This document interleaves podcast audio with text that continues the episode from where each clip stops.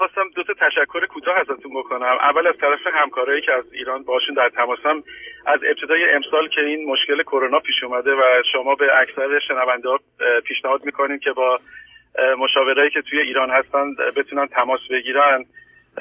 خواستم از طرف اونا از شما تشکر بکنم چون خیلی این باعث شده که در واقع مشاورایی که توی ایران هستن بتونن با هموطنهای خارج از کشور کار بکنن. دوم می‌خوام ازتون تشکر بکنم. بابت اینکه علیرغم اینکه من وقتی وارد دانشگاه شدم در رشته روانشناسی اساتید نه اینکه پیشنهاد می‌کردم بلکه در واقع می‌خواستن از ما که توی حوزه فلسفه و منطق وارد نشیم و دقیقا شما عکس اونا به عنوان اولین ابزارتون برای تشخیص از همین فلسفه استفاده می‌کنه. یعنی اون چیزی که خودتون میفرمایین اون نظام عقلی منطقی یک فرد و اول در واقع به عنوان اولین ابزار به کار می‌برین. بابت اینم می‌خوام ازتون تشکر بکنم. خواهش می‌کنم. آقای دکتر خود شما هم اینو چند وقت پیش فرمودین. سال 1944 یک آزمایشی توی همین امریکا انجام شد. یه عده از نوزادایی که اینا بیشتر پرست بودن و روانشناسا اومدن به پرستارشون گفتن که غذاشون رو بدن در دمای خوب و همه چیزشون در واقع خوب باشه. فقط اینکه تماس چشمی باشون نداشته باشن لمسشون نکنن و بهشون هیچ نوع اتنشنی ندن. و بعد از یه مدت خیلی کوتاهی بچه ها شروع کردن و میمردن اینا. و بعد از اونجا متوجه شدن که در واقع یک چیزی یک نیاز اساسی در ما وجود داره که 6 سال بعد اریک برن اومد اسم اینو گذاشت استروک یا به فارسی ترجمه شده نوازش.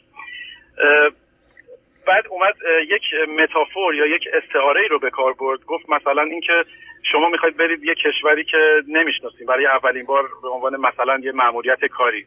و بعد یکی از دوستای شما میگه که اونجا خیلی ناامنه. حتی اگر هتل هم برین اونجا ناامنه. من یه دوستی دارم اونجا معرفیتون می‌کنم برین اونجا و مثلا اون دوست من بتونه از شما پذیرایی بکنه. وقتی که این مسافر وارد اون شهر میشه و بعد در همون لحظه نخستی که به صلاح میره در می‌زنه و اون میزبان در باز می‌کنه گفت ممکنه سه تا برخورد با شما بشه. برخورد اول این که به شما بگه که داشتم زندگی رو می‌کردم و تو برای چی اومدی اینجا و مزاحم منی و یعنی در واقع این عدم پذیرشه. برخورد دوم این که مثلا خیلی باغوش باز پذیرای شما باشه و بگه خیلی خوش اومدی من از الان نگرانم که شما می‌خوای برگردی و منو تنها بذاری. و بعد یه برخورد سوم میدم گفت ممکنه که برای شما یه شرطی بذاره و بگه که خب حالا اگر قراره که مثلا دو هفته اینجا بمونی توی این دو هفته بیا مثلا ظرفای منو بشور و این دو تا سگ منم مثلا روزی یه ساعت ببر بیرون. بعد اینو اومد تشبیه کرد به دقیقا اون لحظه ای که نوزاد انسان وارد جهان هستی میشه. گفت تقریبا یه چیزی بیشتر از 95 درصد از ما وقتی وارد این دنیا میشیم با این وضعیت روبرو میشیم که ما مشروط پذیرفته میشیم. و بعد اسم اون شرط ها رو اوورد گذاشت در واقع همون پیشنویس های زندگی. حالا این البته البته نمی‌دونم این شرط ها رو گذاشت پیشنویس زندگی.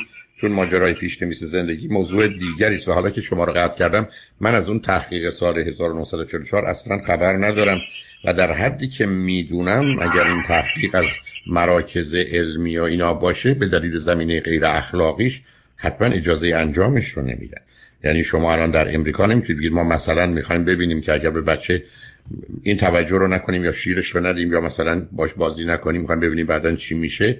به دلایل اخلاقی هرگز همچین آزمایشی رو شما به صورت آشکار نمی‌تونید انجام بدید. شما ممکنه خودتون دو تا سه بچه رو حالا مال خودتون باشه به دلیل بیماری یا بدزدید ببرید بخواید این تحقیقات رو روش بکنید. برای چطور ممکنه که یه محیط علمی بیاد بگه ما بچه ها رو میاریم و چنین و چنان باشون می‌کنیم تا ببینیم نتیجهش هست ما می‌تونیم یه کار دیگه بکنیم. هزاران هزار بچه ای که اون توجه ها رو نشده رو چک کنیم. کار سختتر و مشکل تری است. مستقیما ما رو ممکنه به نتیجه نرسونه ولی می‌تونیم از اون طریق جواب پرسشمون رو بدیم ولی ما هیچ پاسخی برای پرسش رو با هدر دادن زندگی و یا سلامت کسی نمی‌تونیم به خطر بیاندازیم. یه دلیل محدودیت مطالعات علمی روانی اجتماعی هم از همین جا میاد که مخالف اصول اخلاقی و برخلاف کاملا غیر قانونی است و به عنوان مثلا فرض کنید اشاره فرمودید که مثلا بعد از بچه ها مردن به عنوان قتل تلقی میشه. شما نمی‌تونید بگید من خواستم تحقیق کنم ببینم اگر بچه ها نوازش نشن چی میشن؟ بعد دو تا از این بچه ها مردن. شما حتما به عنوان قاتل میرید به دادگاه و مجازات میشید. برای که همجد گفتم اون رو نمیدم الانم که اشاره می‌کنید به ماجرای اون سه شرط رو متوجه هم به عنوان یه گفتگو. ولی اینکه به پیشنویس که مسئله مربوط به 6 7 سالگی چه ارتباط داره برای کودک انسانی نوزاد انسانی که به این دنیا میاد در سه چهار ماه اول حتی نمی‌تونه متوجه بشه چیزی به اسم مادرش یا پدرش وجود داره. یعنی تشخیص رو نمیده. شش ماهی طول میشه که از توجه دیگران به خودش متوجه خودش میشه. یعنی این چیزا در بعد تولد که برای بچه الان معنایی نداره و اصلا جایی در ذهن و مغزشون نمی‌گیره. من متوجه چیزی که بهش اشاره کردید هنوز نشدم و نتیجه گیری که می‌خواید ازش بکنید. و خواستم بگم این دوتا مطلبی که بهش اشاره کردید رو نمی‌فهمم. اولی که اصلا فکر نمی کنم همچین تحقیقی به صورت رسمی شده باشه مگر کسایی فرضی به حرف زده باشن.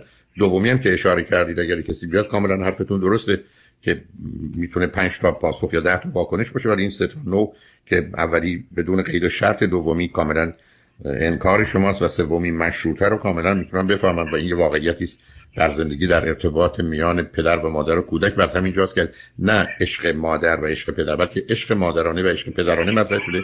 که عشق مادرانه بدون قید و شرط عشق پدرانه مشروط به رعایت اصولی است و برای سلامت بچم هر دوی اونها لازمه.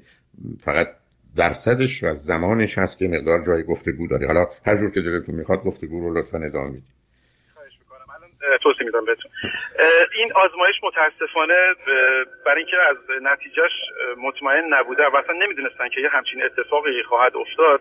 متاسفانه یکی از آزمایش های سیاهی یکی از چند آزمایش سیاهی که در علم روانشناسی اتفاق افتاده یه آزمایش دیگه هم دو تا اعدامی رو آوردن و در واقع از تلقین استفاده کردن و تلقین باعث مرگ یکیشون شد اگر که مثلا توی اینترنت هم سرچ بکنید این آزمایش رو متاسفانه انجام شده.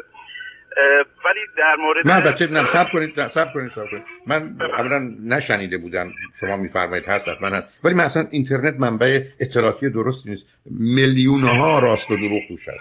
نه یکی دو تا ده تا صد تا هزار تا. و بعدم عرض کردم اگر این مراکز باشن آخه این مراکز همه بر اساس یه اصولی حرکت می‌کنه. یعنی شما اگر به کاوش های علمی نگاه کنید ماجرای ماجرای اخیر مثلا 50 سال اخیر نیست. از حتی ما درباره از زمان که امیل دورکایم بحث سویساید رو مطرح می‌کنه که مال بیش از 160 70 سال قبله با این موانع و محدودیت ها روبرو بودن. عرض کردم اینکه یه گروهی تصمیم بگیرن این کارو بکنن اینکه کسی تصمیم بگیره رو می‌تونم بفهمم. ولی بعدا این نتیجه گیری ها و این در حقیقت کنترل و نوشتن جواب ها به نظر من از هیچ جواب از طرف هیچ منبع علمی پذیرفته نمیشه شما میگم تو اینترنت و تو اینترنت خیلی اثر است و به من میگید درصد دروغ و راست دروغای اینترنت درباره زمین های مختلف چقدر؟ میگم ای بسا در این گونه موارد و مواردی هستن اصلا ای بسا 80 درصدش اصلا حرف مفت و دروغ و تحقیقی در کار نبوده. ولی اون چیزی که شما به من بفرمایید که اگر نوازش استروک نباشه کودک سخت آسیب می‌بینه کاملا حرفتون درسته احتیاج نداره که ما همچین تحقیقی رو بکنیم و کسی رو زندگی کسی رو به خطر میازیم آمده است که یکی از در هزاره دوم مسیحیت اوائلش یکی کسی که برای که می‌خواست ببینه که زبان بشر چه هست. بچه های مثلا آیدنتیکال تو این رو آورده بودن. و از پرستوارای اون خواستن ارتباط کمی داشت باشن با اینا هم سخن نگن تا ببینن بچه ها زبانی که باز می‌کنن چیه و بدونن این زبان بشره نه اینکه هر کسی. بعد متوجه شدن که این بچه ها جزی مقدار صداهای نامربوط که حتی برای خودشون هم معنی دار نبود بیشتر از خودشون در نیوردن و بر اساس برخی از مطالعات یا گفته ها این بچه ها طور که شما اشاره کردید به دلیل عدم این ارتباط مردن. ولی این مال مثلا ای بس 800 900 سال قبل که یکی از این قدیسین مسیحی خواسته بود یه چنین تجربه بکنه یا گفته شده توی مصر قدیم یه چنین تجربه رو ای بسا سه هزار سال قبل کردن که در داستان ها اومده. حالا راست و دروغش من نمی‌دونم ولی اون چی که من و شما می‌دونیم این هست که کودک انسانی به ویژه در سالهای اول احتیاج به استروک یا نوازش داره و این نوازش از نظر امنیت کودک بسیار مهمه. به همین که بچه های یوگاندا که بدنشون اوریانه و مادری که یه لباسی تنش هست که بدن کودک به اون می‌خوره مطالعات یونسکو نشون داد که بچه ها در دو سالگی رشد ادراکی این بچه ها از رشد ادراکی بچه های دیگه جهان جلوتره و بنابراین عامل استروک و نوازش حتمی است. در خصوص بسیاری از این شیرخوارگاه ها این گزارش داده شده که وقتی که دو سه روز بچه ها نوازش نمیشن همینقدر فقط تغذیه شدند و ازشون مواظبت کردن گزارش مرگ داده شده. یعنی استروک برای ایجاد بال باد تعادل شیمیایی بدن تعادل مغناطیسی بدن و تعادل الکتریکی بدن همه و همه لازمه. اونا رو می‌شناسیم ولی برای فهم اینا که من شما نمی‌تونیم به عمد یه بچه رو به خطر بیاندازیم ببینیم جوابی که میده به ما این است که آیا استروک تخشی داره یا نداره موجب زندگی و مرگ میشه. چون اون رو می‌دونم حداقل در چارچوب آنچه که به عنوان ملاک یا مبانی اولیه مطالعه و تحقیق نیست حتما غیر اخلاقی اگر حتی غیر قانونی هم نباشه غیر اخلاقی است. ولی وقتی که مسئله آسیب به کسی هست کاملا وارد حریم قانونی میشه و می‌تونه با خودش مسائل داشته باشه. این آزمایشی رو که عرض کردم خدمتتون نه اینکه از این به اصطلاح تحقیقات اینترنتی که مثلا هر کسی میاد یه چیزی می‌نویسه از منابع موثقه. حالا اصلا من در مورد این نمی‌خوام اصرار بکنم. اگر خواستی من اینو می‌تونم به دفتر رادیو آخه منابع موثق مقصودتون چیه؟ شما من, آخه من یعنی شما من 1944 قضا همچین کاری غیر ممکنه؟ که بیان یه بچه رو ببرن بهشون نوازش بدن ببینن چی میشه. کجا اصلا کدوم روانشناسی روانپزشکی جرأت این کارو می‌کنه؟ میره زندان. آقای دکتر به پرستارا گفته بودن که به اینا غذا بدن دمای هوای اونجا همه چی مرتب باشه جاشون رو تمیز می‌کردن. فقط چند تا کار انجام نمی‌دادن. یکی اینکه لمسشون نمی‌کردن و یکی اینکه تماس چشمی باشون برقرار نمی‌کردن. و همون چیزی که دقیقا شما میفرمایید اون حالا بهش گرسنگی پوستی میگن. در واقع داشتن اینا رو آزمایش می‌کردن. میشه به من بفرمایید کدام دانشگاهی شما که منبعش کدام دانشگاه معتبر این کار کرده؟ کدام مرکز مطالعات این کار کرده؟ می‌تونم براتون بفرستم. یا آخه برای چی برای من بفرستید؟ از که دارید بفرمایید رادیو بشنم آخه من قبول ندارم از این.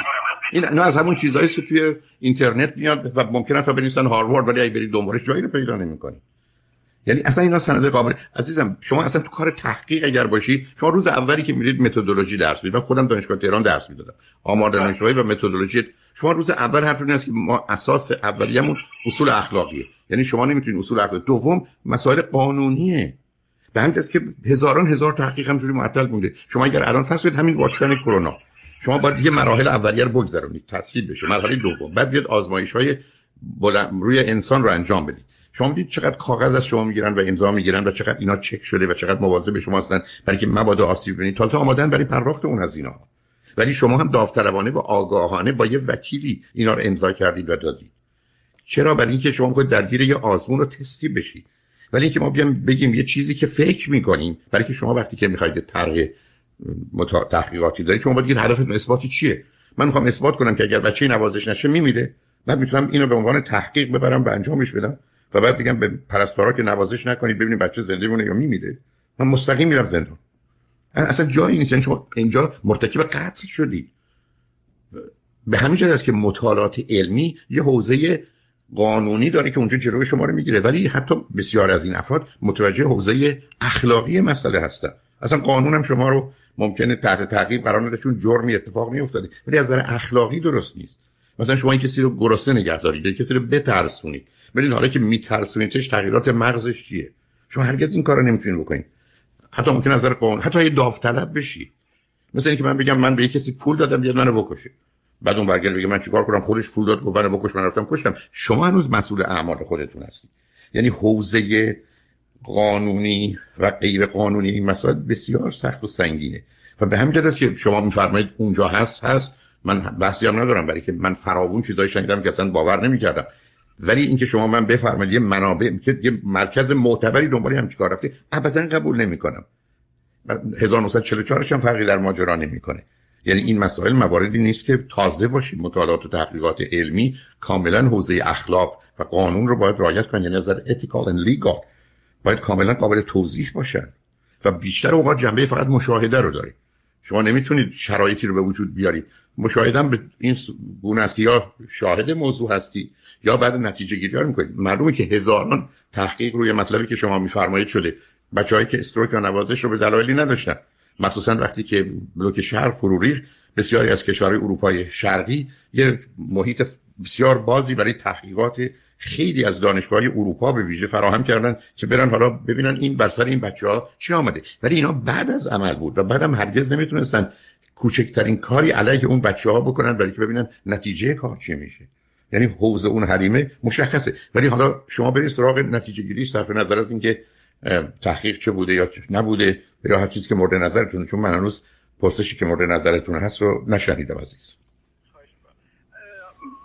من اصلا حالا نمی‌خوام در مورد با شما مخالفت بکنم چون دقیقا با فرمایشات شما موافقم که این کار هم جنبه قانونی داره و هم غیر اخلاقیه. اصلا اینو بذاریم کنار. من منظورم در واقع اون چیزیه که در اون نیاز اساسیه که ما داریم و اسمش نوازشه و اگر که اون نباشه ما می‌تونیم یعنی نوزادا و کودکان می‌تونن تا چند ساعت یا چند روز دووم بیارن و بزرگسالا ممکنه تا چند روز یا چند هفته. و بعدش واقعا میمیرن آدما.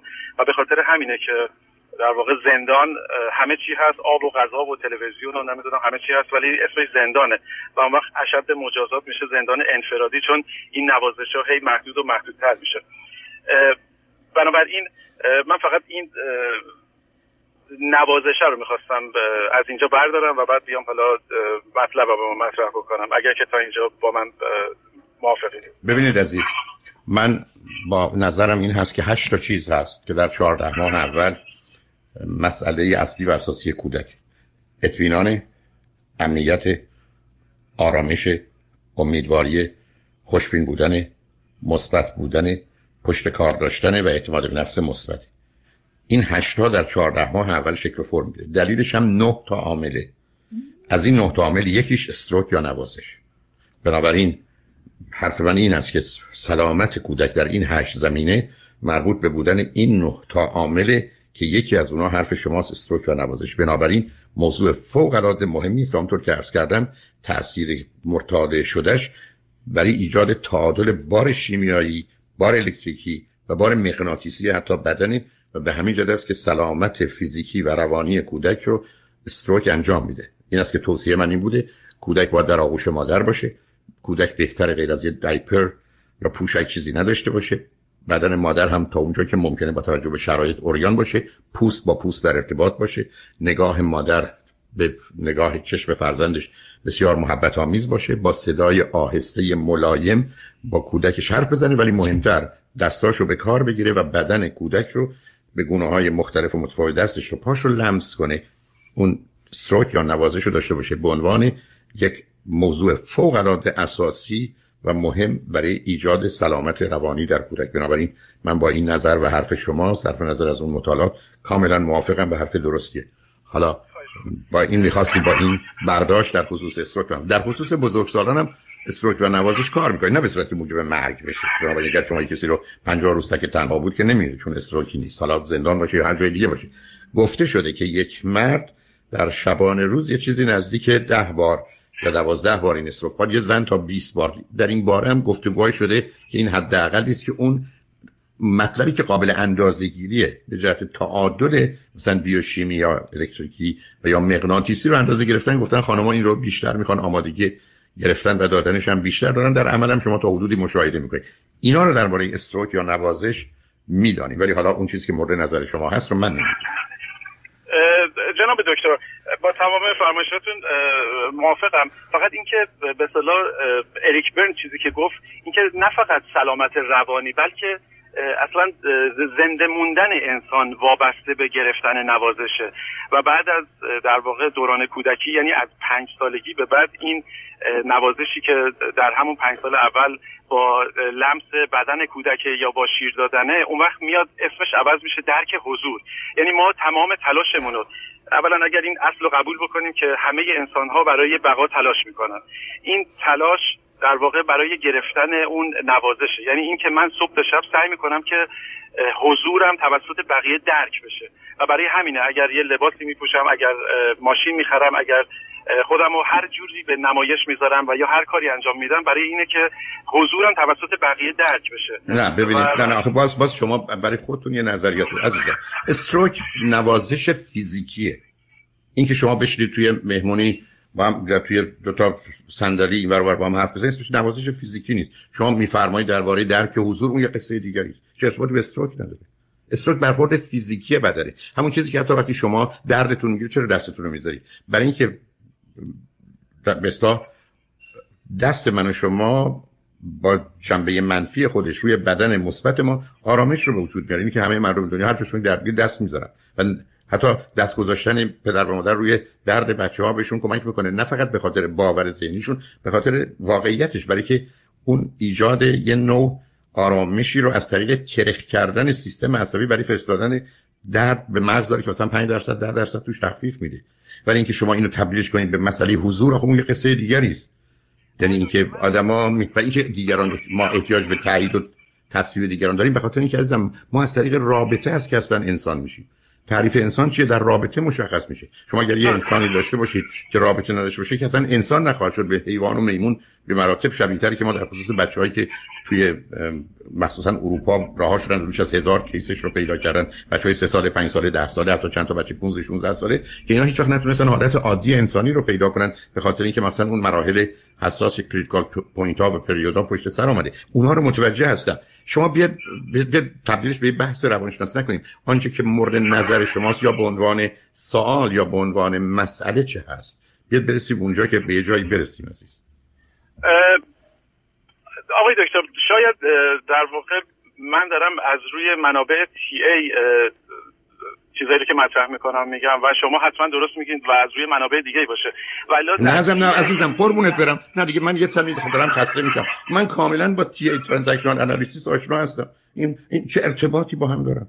منابع تی ای که با منابع دیگه در تضاد نیستن. منابع تی ای تا... عزیز من شما صبر کنید. شما من میفرمایید یک نوازش نقش فوق العاده مهمی در سلامت فیزیکی و روانی داره میگم بله. به من میفرمایید توجه و محبت و رابطه و ارتباط نقش مهمی در سلامت فیزیکی و روانی ما داره. میگم نه تنها داره اصلا من شما رو اون توجه و ارتباط می‌سازه. ما هم اختلاف نظری نداریم. چیزی که مورد نظر شماست رو من نمی‌دونم به کجا بریم من فقط این نکته رو عرض بکنم که در تی ای نوازش در واقع به سه گونه میگه که نوازش می‌تونه شرطی یا غیر شرطی باشه کلامی یا غیر کلامی باشه و می‌تونه مثبت یا منفی باشه. پس در واقع فقط اون نوازش نوازش منفی یعنی چی عزیز؟ نوازش منفی اون چیزیه که در شما احساس بدی ایجاد می‌کنه. مثل مثلا یه لگد اسم این چه که دیگه نوازش نیست. این چه لغت ترکیب غلطیه؟ من میگم اتفاقا دکتر چون برای استروک ترجمه خوبی پیدا نشده برای همینه که اسم نوازش وقتی میاریم در واقع اون چیزی که توی ذهن ما از بچگی هست. ولی وقتی که ازش به عنوان درک حضور در واقع ببخشید درک حضور عزیز من قربونت برم. درک حضور ترجمه چه لغتیه انگلیسی اومدن استروک اومدن برای اینکه توی ذهن ما میگیم نوازش یعنی ناز کردن اومدن گفتن که درک حضور برای اینکه اون لگت زدن هم یعنی اینکه شما طرف مقابل و حضورش رو درک می‌کنی که داری بهش لگت می‌زنی. این چه ارتباطی این چه ارتباطی نه قربونت برم. نه مثل که بحث من شما به جایی نمی‌رسه. از آخه من شما که نمی‌خوام اینجا بمونیم. اصلا این گفتگو راه کنید. اصلا حرفی که شما می‌زنید اصلا تماما درست. من می‌خوام ببینم شما هدفتون از این موضوع چیه؟ اینکه یه کسی میاد فوش میده من ناراحت میشم یه کسی میاد حرف خوب می‌زنه من خوشحال میشم. شما اسم اینو بذارید نوازش مثبت و منفی. من از نظر لغت اینقدر بدبختیم.